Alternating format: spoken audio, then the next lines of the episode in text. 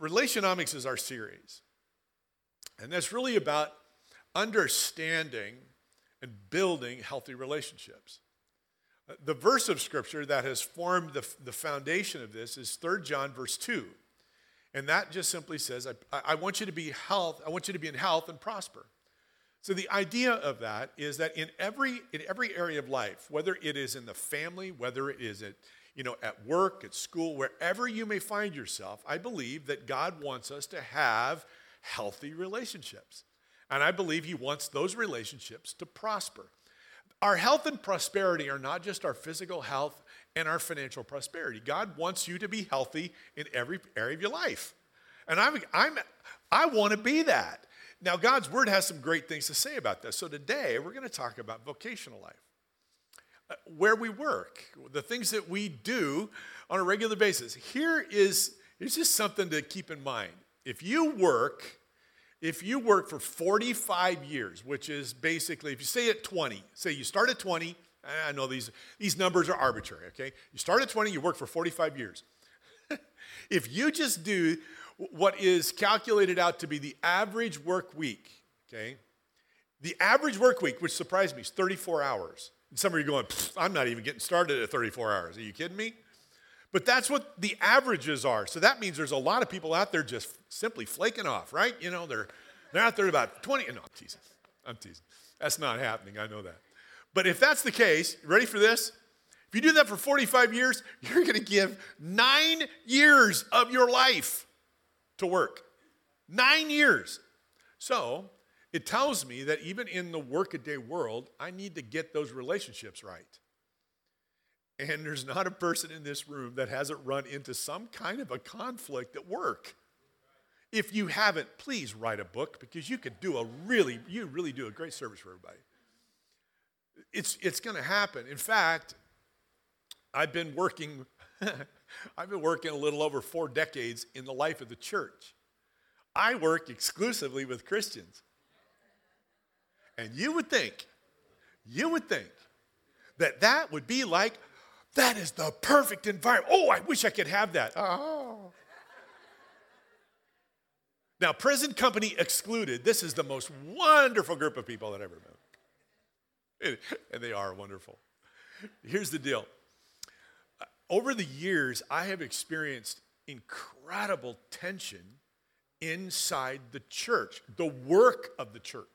Okay, now I'm not talking about you know, congregational things. I mean, those, those ebbs and flows, and I'm grateful for the peace that we experience and the unity that we have at Crossroads. I'm, I'm all over that. I love it.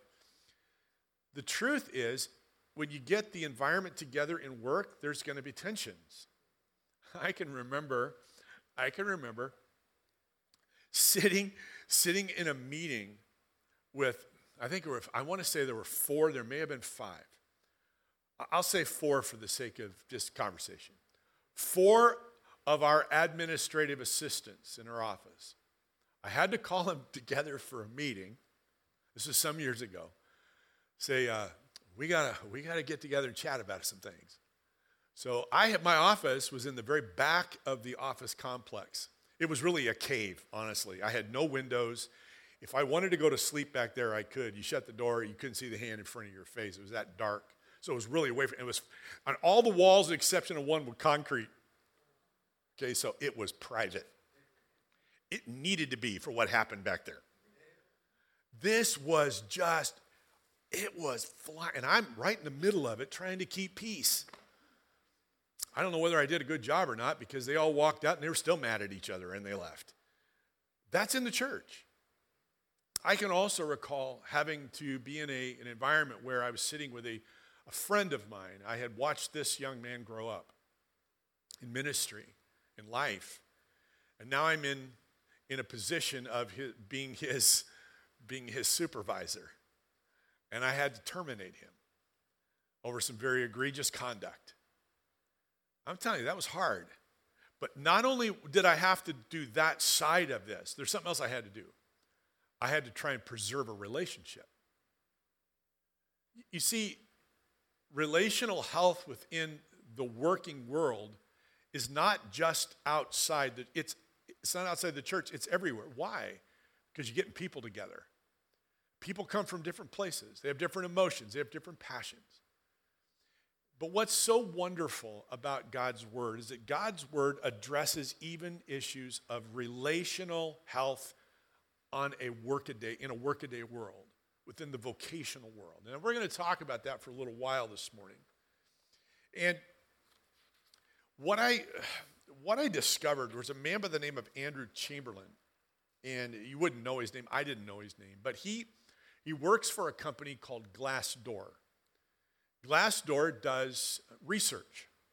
And this research is in discovering, and it's a pretty narrow, I'm sure they do other things, but a pretty narrow thing. They, they want to figure out how, or they want to determine workplace satisfaction. You would think that a person at work would be most happy if the pay was really good and the benefits were really good. You'd think that'd be like the number one thing. But the number one issue for worker satisfaction is this is culture and values. It's culture and values. Now, if you if you just kind of run that out logically, what that says is that people want a healthy culture and strong values at the place that they work. When there are toxic relationships, when the boss, you don't want to be around the boss on Thursdays because every Wednesday he has a meeting of some sort that it just carries over into th- you don't you don't want to be around that one employee because you know what the, toxic relationships are not healthy. They're not going to produce a healthy culture nor do they reinforce the values of many companies. So what do we what do we do with that? I believe it's incumbent upon us as christ followers to be to, to promote and to live out healthy relationships even at work. To, as a boss, maybe, to be, Uh, to, to be very, very understanding and cognizant of how can I foster healthy relationships at my business? If you're a, maybe you're in business for yourself, how can I, even in the limited sense, maybe it's just me and one other employee, my, maybe it's my wife, how do we have a good relationship? But it's more than that. How do I foster good relationships with the contracts that I have and, the, and, the, and those that are contracting with me? It's really an important part of our life. So I would leave you with this phrase a passion for thriving, healthy relationships must dominate the vision of every Christ follower. You and I, we really don't have an option here.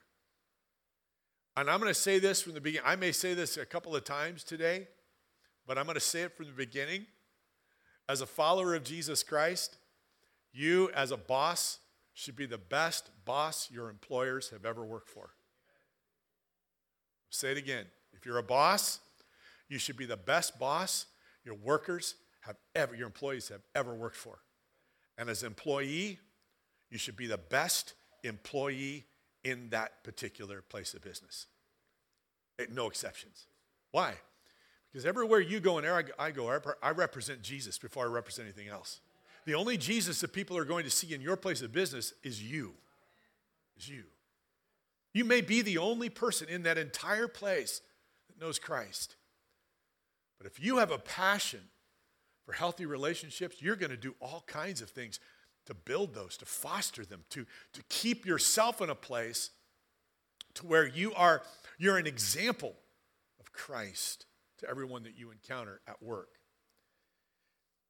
Scripture talks often, and I mentioned this first week of our series, and I want to encourage you, if you haven't been here every week, encourage you to go back and look through the, I believe it would be a really good tool for you.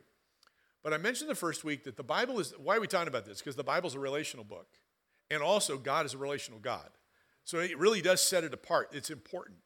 Let me just run through some scriptures very quickly, just kind of give you a little overview of some of the things that scripture talks about in a variety of variety of topics. Leviticus 19. Your scales and weights must be accurate.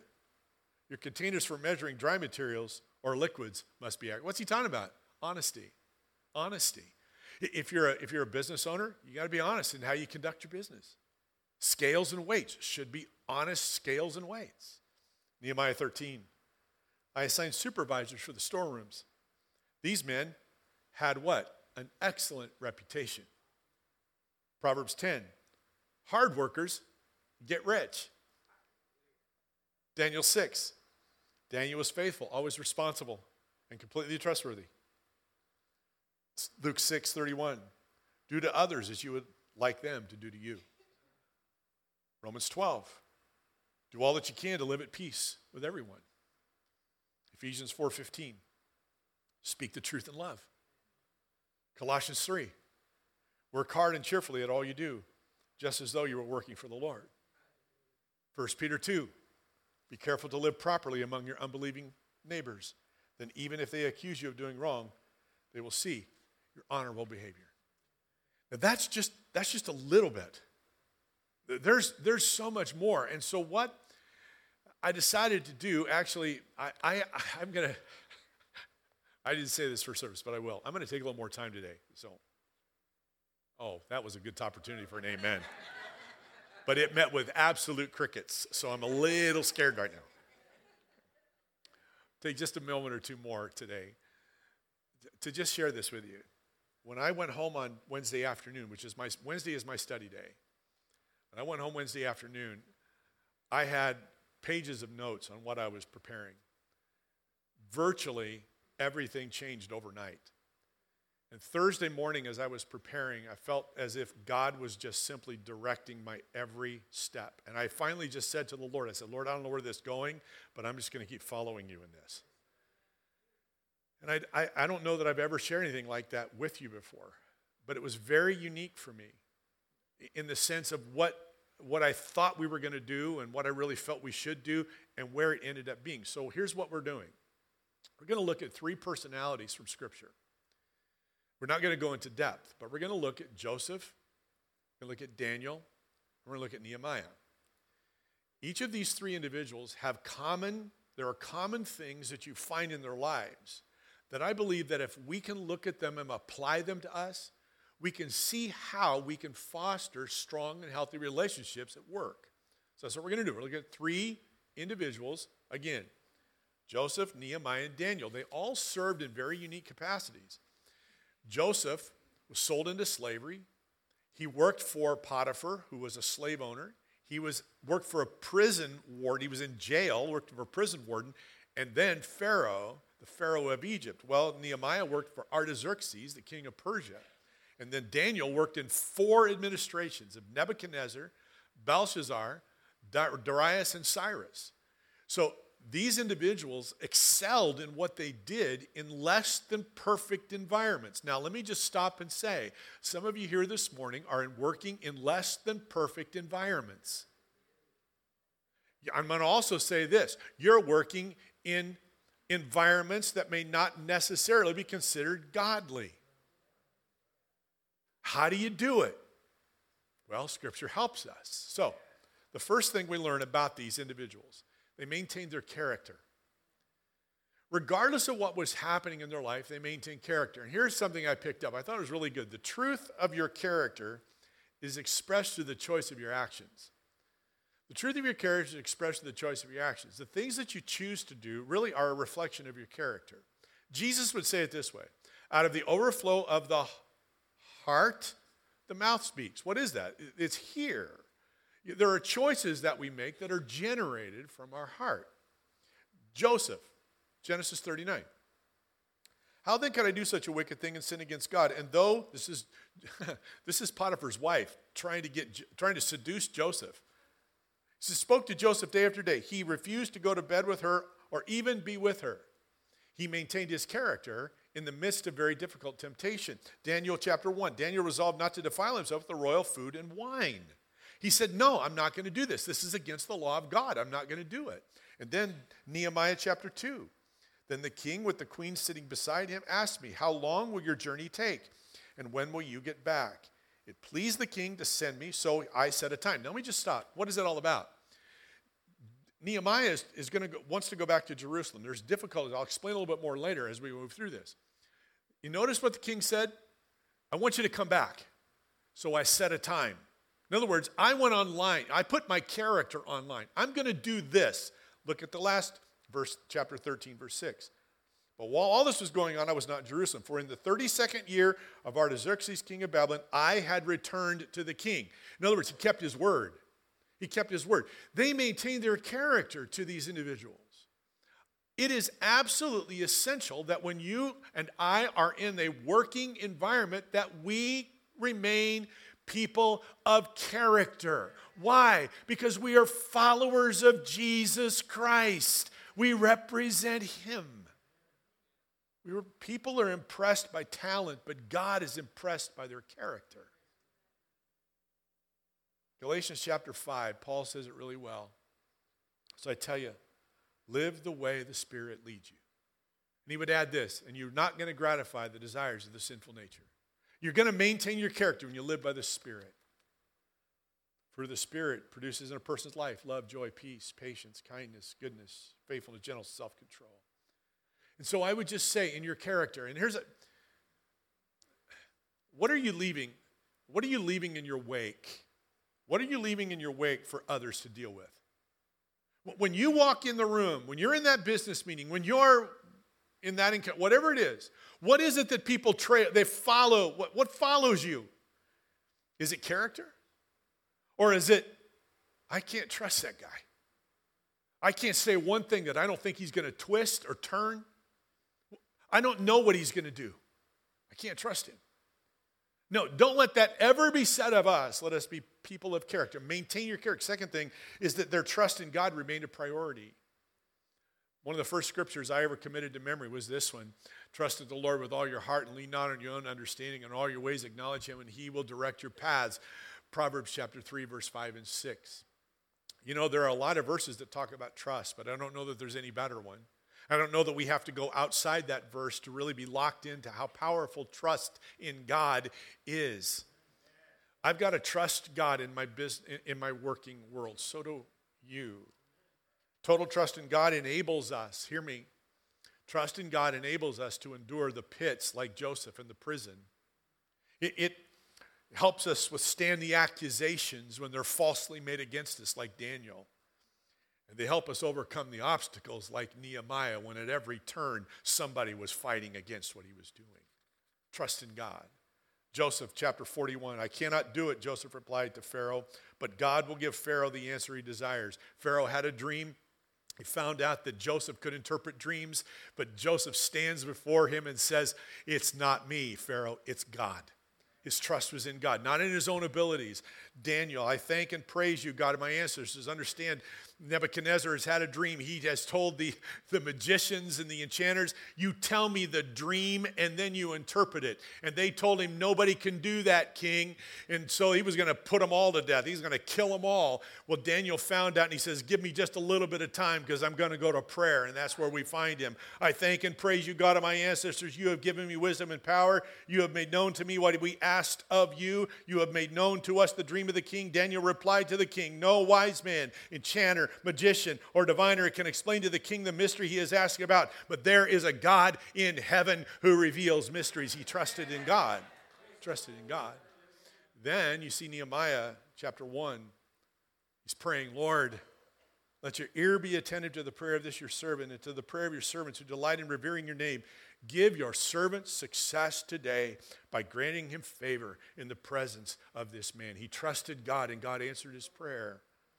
So, how's your trust in God doing? You might trust Him with the little things, you might even trust Him with the big things.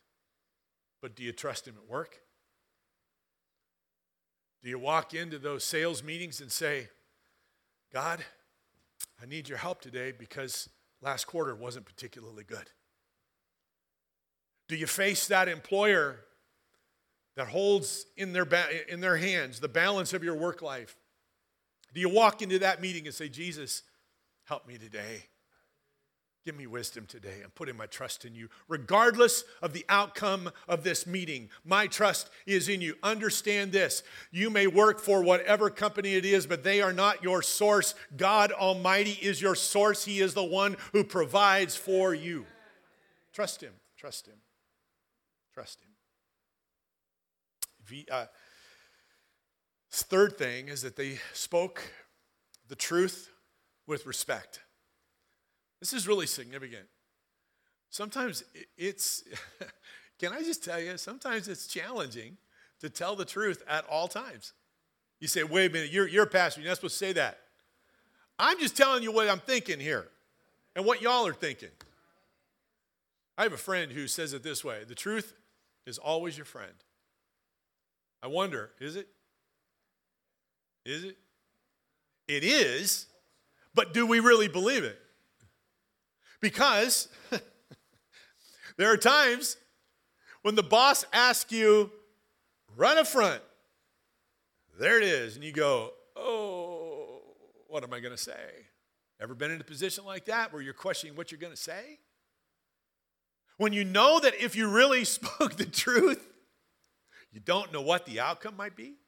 Or you show up on a day and you just happen to meet that employee that's the, the EGR, the extra grace required employee. And they say something and you've got to answer truthfully, and you're going, oh, goodness, what am I? Is the truth always your friend? It should be, but it's spoken with respect. And you see, our three characters do that extraordinarily well. Why? Because they're maintaining their character and they trust in God. So, look at Joseph. When the chief baker saw that Joseph had given a favorable interpretation. Now, there's a little bit of history there. He's in prison, he's, the, he's helping the warden. He's got two, he's got the butler and the baker. Okay? They both have dreams. So he gives the baker, here's what's going to happen. He goes, Cool. That's what the butler said. But this is what the interpretation, this is what Joseph said. This is what it means. Within three days, wow, within three days, Pharaoh will lift off your head. I'm telling you, that had to be a hard message to convey, don't you think? But he did it anyway. Why? Because it was truth. It was truth. Daniel. The Daniel answered the king. This is Belshazzar. Now, this is later on. Literally, the Medes and the Persians are at the gate of Babylon. That very night, he will lose his life and lose his kingdom. There's a finger that shows up and writes on the wall. He was so terrified, his knees knocked together. That's what the scripture says. And he says, Can anybody interpret? Nobody could. But then his mother says, There is an exile. He can read, he can, he can do dreams. We'll get him. So Daniel came in, and that's where we pick up the story. Then Daniel answered the king. He had offered him, I'll give you up to half of my kingdom. You can do this. You can keep your gifts for yourself and give your rewards to someone else. Nevertheless, I will read the writing for the king and tell him what it means. And here's the words I want you to look at Your Majesty. What did he do? He told him the truth, but he did so with respect. Okay? Then Nehemiah. So the king asked me, Why does your face look so sad when you're not ill? This can be nothing but sadness of heart. I was very much afraid. At, hear that? I was very much afraid. This is, this is not something to be trifled with. He's standing in front of the most powerful man in the world. And this powerful man says, What's wrong today, Nehemiah? You don't look like this. Oh, I'm just not feeling good. I'm just good. That's kind of what we do. He said, No, this, then the king has the audacity to go a little deeper. No, this is sadness of heart. What's going on? I was very much afraid and said to the king, May the king live forever. Respect. Why should my face not look sad when the city where my ancestors are buried lies in ruins? And its gates have been destroyed by fire. What is he saying? This is why I'm sad. I'm afraid to even say it, but I've said it. Long live the king. He did so with respect, but he told the truth. And you and I can do the same thing regardless of what we may be facing. It may not be the easiest thing for us to say, but it's the truth. Why? Because when you maintain your character, you're going to tell the truth. When you trust in God, you're going to tell the truth because you don't care about it's not that you don't care about the consequences. The consequences are what they are. God will take care of you. Ephesians 4 says speak the truth in love. In love. Next is that their work ethic was exceptional. I don't know. I look back at my work life. Uh, there are times that I've been a really good employee. I, am not patting myself on the back, but times I've worked really hard, long hours, worked hard. And there have been times when I wanted to get fired. I was working in I was in college. Somehow I ended up with the worst possible job. And that's really coming from a bad place because I ended up becoming a janitor in a boys' dormitory at school. I want to tell you something, there's nothing worse than that. But I did that. That was no big deal. But this, I was gardening. What's the point? I don't like gardening. And I ended up with a job with gardening, so I was not into it. And when I got fired that day, I'm going, oh, thank you. Oh, this is the greatest day of my life. I don't have to garden anymore. I really didn't do that, but that's kind of how I feel now as I look back on it. But I think most of the time I've been a good employee. Good work. So I'll just ask you, how's your work ethic? And that's a hard question to answer because sometimes it's not really, it may not be what we think of ourselves, but it's what others say about us or how they recognize our ethic at work. But you say, well, what does a good work ethic have to do with relationships and healthy ones? I'll tell you, it has a lot to do with it because it creates tension. I was in an environment where I had one of our one of our team members come to me and say, "Gary, I need to have." when they would walk into my office, and they would walk into my office and close the door behind them. I went, oh, buddy, here we go. It happened about 14 times a day. No, I'm teasing. 12. Oh, 12, only 12. So he came in and said, I can't take it anymore. And I went, What? He does, where is he? And he gives me the name. Where is he? He's never here. Is he at home? Is he out? Where is he? And I said, What's going on? I said, I'm like the first guy here and I'm the last guy to leave, and this guy never shows up. I can't take it anymore. Do you think there's a little bit of tension going on? Do you think there's a little bit of tension between the two of them? Oh, yeah. You see, when our work ethic isn't good, others are going to notice. And that'll create tension. And as a Christ follower, no, we're not to do anything that would create tension, or I'll use another word I used earlier toxic culture. No, we need to have a good work ethic. I love what we learn about these guys. Joseph, Genesis 39. So the warden, he's in, he's in jail. Can you get that? That's not the best of working environments. Joseph in charge. So the warden put Joseph in charge of all those held in prison, and he was made responsible for all that was done. The warden paid no attention to anything under Joseph's care because the Lord was with Joseph and gave him success in whatever he did. Why? Because he maintained his character, he trusted in God, and he spoke the truth with respect. It's right there. I'm not, I'm not making this stuff up. If you've got an argument with this, you got to take it up with my boss, our boss, Daniel. In every matter of wisdom, it's extraordinary. In every matter of wisdom and understanding about which the king questioned him, he found them 10 times better. Now, Daniel so distinguished himself, look at this, among the administrators and the satraps by his exceptional qualities that the king planned to set him over the whole kingdom. Are you kidding me? That's a work ethic. Nehemiah Come, let us rebuild the wall of Jerusalem. So the wall was completed on the 25th day of Elul in 52 days. I want to tell you, this guy got there, he got to work, he motivated the people, and he accomplished a task incredibly for God. How's your work ethic? You see, remember, whatever we do, whether it's at work, at school, at home, at church, wherever, it says, Paul says, whatever you say or do, should be done in the name of the Lord Jesus as you give thanks to God the Father because of him.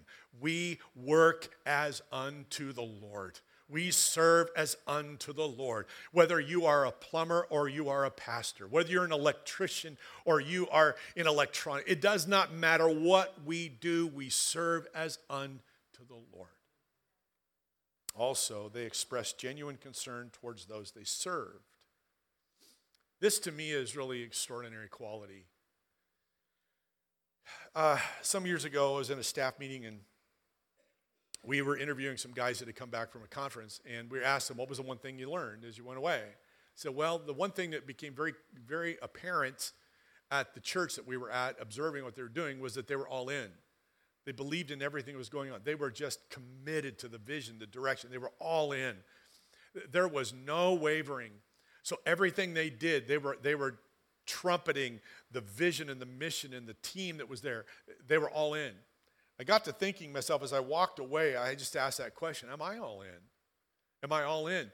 And that really does have a lot to say about the way that I perceive or the way that I feel about the organization that I work for. It says a lot about how you feel about your business. In other words, do you share and express true concern? Do you believe in what you are doing? Do you believe in your boss? Do you believe in your employees? This is critical because, again, this is God ordained. We do everything as unto the Lord. So when I look at this, I'm saying I want to have a genuine concern in the in the workaday world. I want to have a genuine concern for those I work alongside and for those I work for, or for those employees that work with me to accomplish whatever it is. I want to have a concern, a genuine concern, and you see that in the lives of these three. For Joseph, now he was asked the question, how do we, after the king's dream, he said, "Here's what you're going to do." This food should be held in reserve for the country to be used during the seven years of famine that will come upon Egypt so that the country may not be ruined by the famine. There was a famine coming of seven years. He said, This is what we need to do. You know, Joseph was in jail. He could have said, I don't want anything to do with it. I don't want something good to happen to Egypt. Look what Egypt's done to me. Right? But he didn't, did he? A genuine concern for the nation. Daniel. Nebuchadnezzar had had another dream. And Daniel's back in the mix. But this time, Nebuchadnezzar dreams about being driven away in this, like an animal, and living out in the open. And it's just a miserable dream. And Daniel says, Yes, King, I'll interpret it. And here's what he says My Lord, if only the dream applied to your enemies and its meaning to your adversaries, but it's you. You notice he tells the truth, but what he also does, you see, Nebuchadnezzar, you're a despotic ruler, and you're going to get what you deserve. I wonder how often we walk into situations. I'm so excited, this guy's finally getting his just desserts. No, no. Why? Because we want to maintain our character. We want to trust in God. We, we want to speak truth and love. We, we're going to show genuine concern for the company that we work with, our boss, our employees. Nehemiah, I was cupbearer to the king. That doesn't seem like much, but it was much because a cupbearer was a high ranking official in the court. And you see, here's what a cupbearer would do everybody was trying to kill the king. Okay? He, you know, he couldn't be, he might not be the most popular guy on the street. What would the cupbearer do? Cupbearer would taste the food and drink the wine before the king, before the king did. If it was poisoned, Long live the king, say goodbye, adios to the cupbearer. They can be replaced, the king can't be replaced. That's his position. A, a, a position of what? Trust. And what does he do? I was cupbearer to the king. The highest trusted position that the king that, that he could have entrusted to him. He was thinking the best of the king as he would perform his duties with great quality. Ephesians chapter 6. Remember, do your work, be happy to do it. Work as though it is the Lord you are serving. Have a great and genuine concern for those that you work alongside. And lastly, their influence is unmistakable. Influence. They were influencers. You know, I mentioned a while ago about the wake. What is the wake that follows you? If you're out in the middle of the ocean, you could see a wake. You know there's something ahead of you. You could follow. I wonder if there are certain things that we don't want to follow, but these guys, yeah, they're worth following. They've left an extraordinary legacy for us. Nehemiah, or excuse me, Joseph, chapter 47 of Genesis. This is after the, they've stored away the food, and had people have come to Joseph, help us. And here's what they say You have saved our lives, they said. What, what a statement. You've saved our lives. Now look at this. A little farther down in the verse. So Joseph established this gathering of the tithe that two pers- he would take a fifth of the harvest and put it aside. Look at this. So Joseph established it as law concerning the land in Egypt, still in force to this day. A fifth a fifth of the produce belongs to the Pharaoh. What does that mean? If there's, a, there's something that's following him, it's of lasting value. Well, what about, what about Daniel? And Daniel remained there until the first year of King Cyrus. He served four different administrations, and even to this day, Daniel's prophetic life continues on, and we are looking to Daniel's prophecies in the final days of this particular millennia. God is going to do something through Daniel yet. His influence continues, and then finally with Nehemiah, he just says, It's a prayer. Remember me for this, O God. For remember this, my God and do not blot out what I have so faithfully done. What did he do? He rebuilt the world, walls of Jerusalem, reestablished worship. He became the governor of Jerusalem, and his influence continued through generations until even today. Be an influencer for the good. I'm going to go through seven things very fast. Very fast. They're not on your notes, but it just gives you seven ways in which you can be an influencer. You may want to take a picture of the screen at the very end. I'm just going to walk through them real fast. I'm not even going to make comment. Number one, respect others people's, other people's time, space, and values. Number two, listen beyond words to someone's heart. Number three, ask questions in order to get to know someone. Number four, make time for people, not just projects. Number five, pray for the people you work alongside. I got to make a comment there. Pray for your boss. Pray for your boss. Pray for your employees. Pray for them. Pray that God would use you. Pray that God would use them. Number six, have real life conversation about real life issues. Laugh and have fun together. Now, leave that up for just a minute so the pictures can be taken if you're interested. Be an influencer. What follows in your wake? I love this verse in Acts chapter 13. When David had served God's purpose in his own generation, he fell asleep. He accomplished what God had called him to do. You can do the same. Leave something for the generations to follow. And this last phrase heaven, heaven values relationships.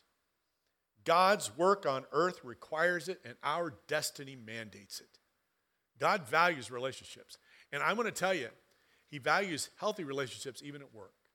So as we close this morning, I want to read a passage of Scripture. It's not in your notes. I want you to write this down. Write down, uh, excuse me, Romans chapter 12, verses 9 to 21. Romans 12, 9 to 21. But I want you to listen to this in the context of being a good employer and a good employee. Okay? That's the context that I'm leaving with you. Look at what Paul says. Don't just pretend to love others, really love them. Hate what is wrong, hold tightly to what is good. Love each other with genuine affection and take delight in honoring each other. Never be lazy, but work hard and serve the Lord enthusiastically. Rejoice in our confident hope. Be patient in trouble and keep on praying. When God's people are in need, be ready to help them. Always be eager to practice hospitality. Bless those who persecute you. Don't curse them. Pray that God will bless them. Be happy with those who are happy and weep with those who weep. Live in harmony with each other. Don't be too proud to enjoy the company of ordinary people. And don't think you know it all. Never pay back evil with more evil. Do things in such a way that everyone can see you're honorable. Do all that you can to live in peace with everyone. Dear friends, never take revenge. Leave that to the righteous anger of God. For those scriptures say, I will take revenge. I will pay them back, says the Lord. Instead, if your enemies are hungry, feed them. If they're thirsty, give them something to drink. In doing this, you will heap burning coals of shame on their head. Don't let evil conquer you, but conquer evil by doing good. What if that was applied in your work, in your business? I believe we'd have healthy relationships in our vocational life. Jesus, thank you for your word this morning.